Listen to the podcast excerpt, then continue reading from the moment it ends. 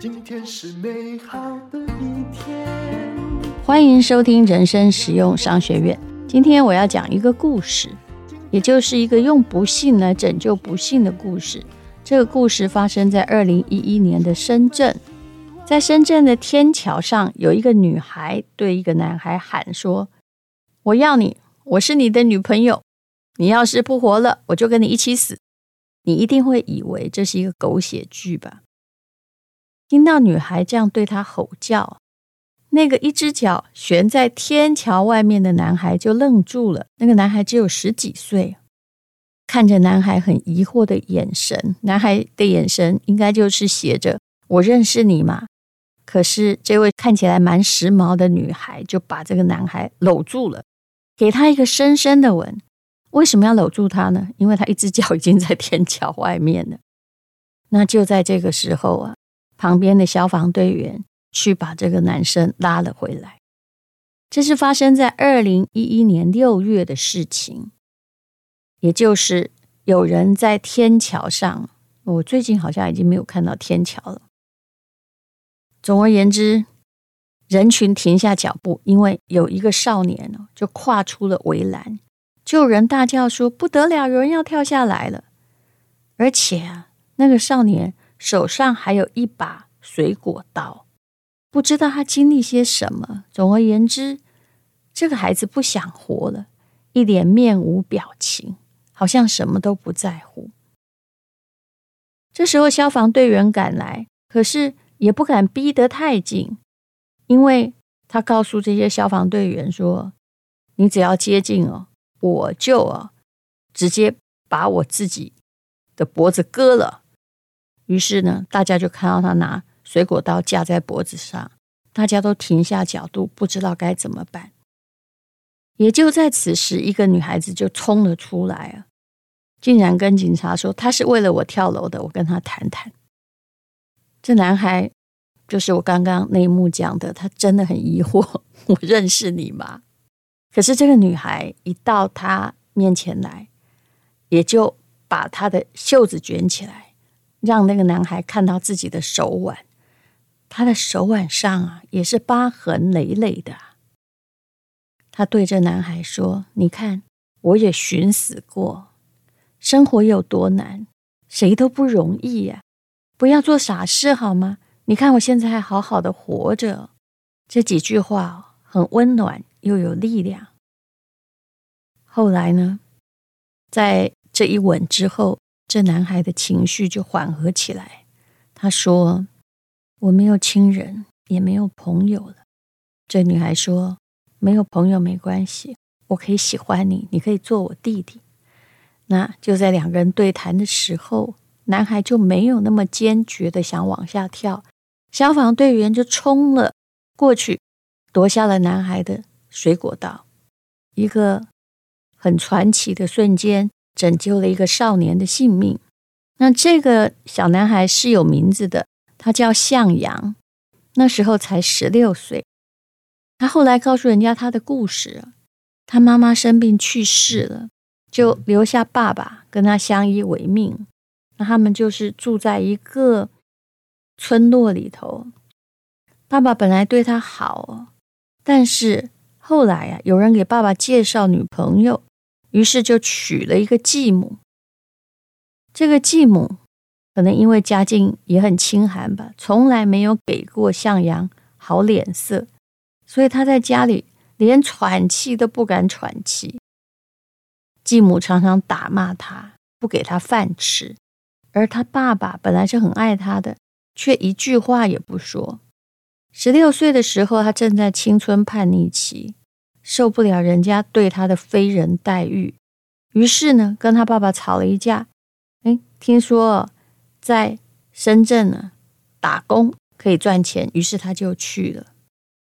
但是他去的时候年纪太小了，奔波了半个月，他当然也是个非法的工人吧，他就没有工作，就只好睡在天桥底下。家里带来的钱都花光了，而且他也不能回去，于是他就在大街里面流浪，心里充满了绝望跟恨，也没有朋友、哦、所以他当时上了天桥，拿了水果刀，他是想要去找他已经离开的妈妈，他觉得只有妈妈才会关心他。那在这时候，还好一个自称他女朋友的女孩用一个吻把他从绝望里面就拉了出来了。这女孩后来还是很多人都知道她的名字，她叫刘文秀。她也是出生在一个乡下啊，是从安徽到深圳来打工的。她说她从开始懂事，父母就常常吵架，后来父母离婚了。离婚之后谁也不管孩子，结果家里更惨的是，其实啊，除了她还有一个瘫痪在床上的姐姐呢。为了姐姐，她放弃学业，就步入社会，就开始了打工的生活。那么记者也有拍到她的手啊，的确是缝得很粗糙啊，因为她看到爸妈吵架，他们只会吵架，她受不了，她就往自己划了一刀。可是当鲜血流出来的时候，她明白了，那不是解脱，那是更痛苦。他知道他其实不想死，有很多事情是放不下的。比如说父母，就算他们每天都在吵架，日常生活中看起来挺可恨的。比如说姐姐瘫痪了怎么办呢？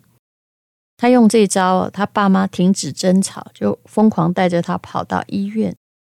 从那天以后啊，你也不能说这个方式有用啊，但是这个父母啊，唉，有时候父母根本也是没有成熟的孩子，就冷静了很多。后来呢，这对父母答应不管怎样，两个人好好照顾着瘫痪的姐姐。那时呢，这位刘文秀也不到二十岁，她也跑到深圳来打工赚钱。不过后来因为经过这件事之后呢，她就有了不同的态度在看待生活。也就是打工打得很认真，也珍惜每一个朋友。后来她看起来就是一个时髦的女孩了。她是跟她的表姐在逛街的时候看到了天桥上的少年呢。其实这个女孩心里浮现的是过去的自己。她了解有时候人是在很冲动之下就是会做那样的事。后来呢，嗯刘文秀还是继续辅导着向阳，向阳也在众人的帮助之下回家。那他留下了这位姐姐的电话。其实后来很了不起，因为已经过了十几年了，这个刘文秀就变成家喻户晓的英雄了。他的公司也发奖励给他，那很多人给他鲜花啦，请他出场啦，但是呢他拒绝了这些采访。你看也不过才十几岁啊。后来呢他说呢，他只是为了尊重生命而已，他并没有多伟大。为了躲记者，他就离开了深圳，回到老家。哎，二十出头跟他同年的玩伴就结婚了。他说他老公很普通啊，但脾气很好，他喜欢这样子的男生，平淡温暖就好了。那么十多年过去了，这向阳也长大了。他后来呢，在新疆开始了自己的事业，也有自己的家、哦、他永远没有忘记那个把他从鬼门关救起来的那个神仙姐姐。这是一个真的故事。那刘文秀后来也生了孩子、啊、家里过得很平淡，但是很温暖，每个人都得到了幸福。刚刚描写的这一幕，天桥上救人，有一点戏剧化，但是也许我们人生就是期待这种戏剧化的感动，而且他还真实救了人，这不是一件容易的事情。这个女孩真的很了不起。嗯，其实当我们离开青少年的时候，我有时候自己想想，身为父母，我了解青少年的苦恼吗？恐怕也并不了解。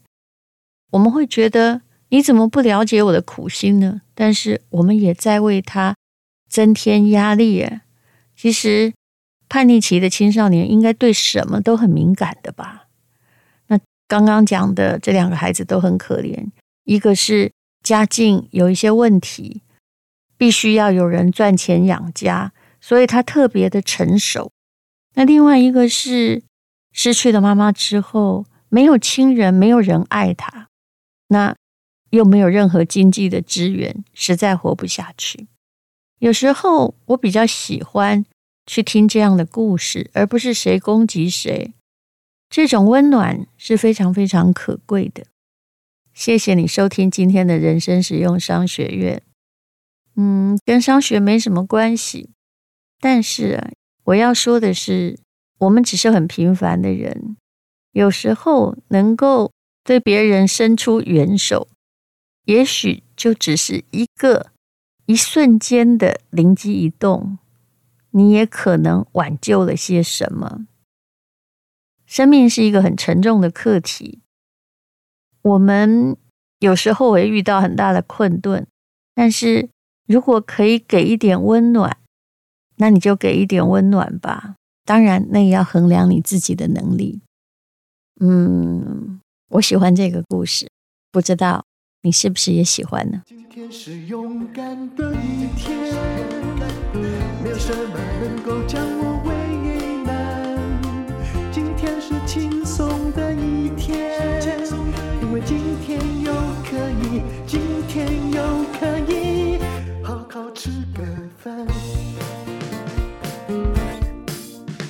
做我爱做的事，唱我爱唱的歌，吃我想吃的饭，简单过得简单。做我爱做的事，唱我爱唱的歌，吃我想吃的饭，尽量过得简单，尽量过得简单。这是广告。全台湾有很多档 E T F， 而且越来越多。只要懂得一两档就可以了吗？其实不是的。如果是同一个人，他跟你收一万块钱帮你做一件事情，还有收五千块钱就可以做一件事情，做的效果差不多，你选付五千还是一万呢？这就是很多 E T F 的症结了。陈崇明老师会帮你精选出五档的存股好选择，用这五档的 E T F 滚出千万退休金。不是免费课程，是非常精心的录制。也许你不需要懂非常非常的多，但是你一定要懂如何自己帮自己理财，钱交在自己的手里，有一定的策略，一定可以钱滚钱。超早鸟价是二七八零，后面有五百块的折扣码。我们在 PressPray 等你来上课，请看资讯栏的连结。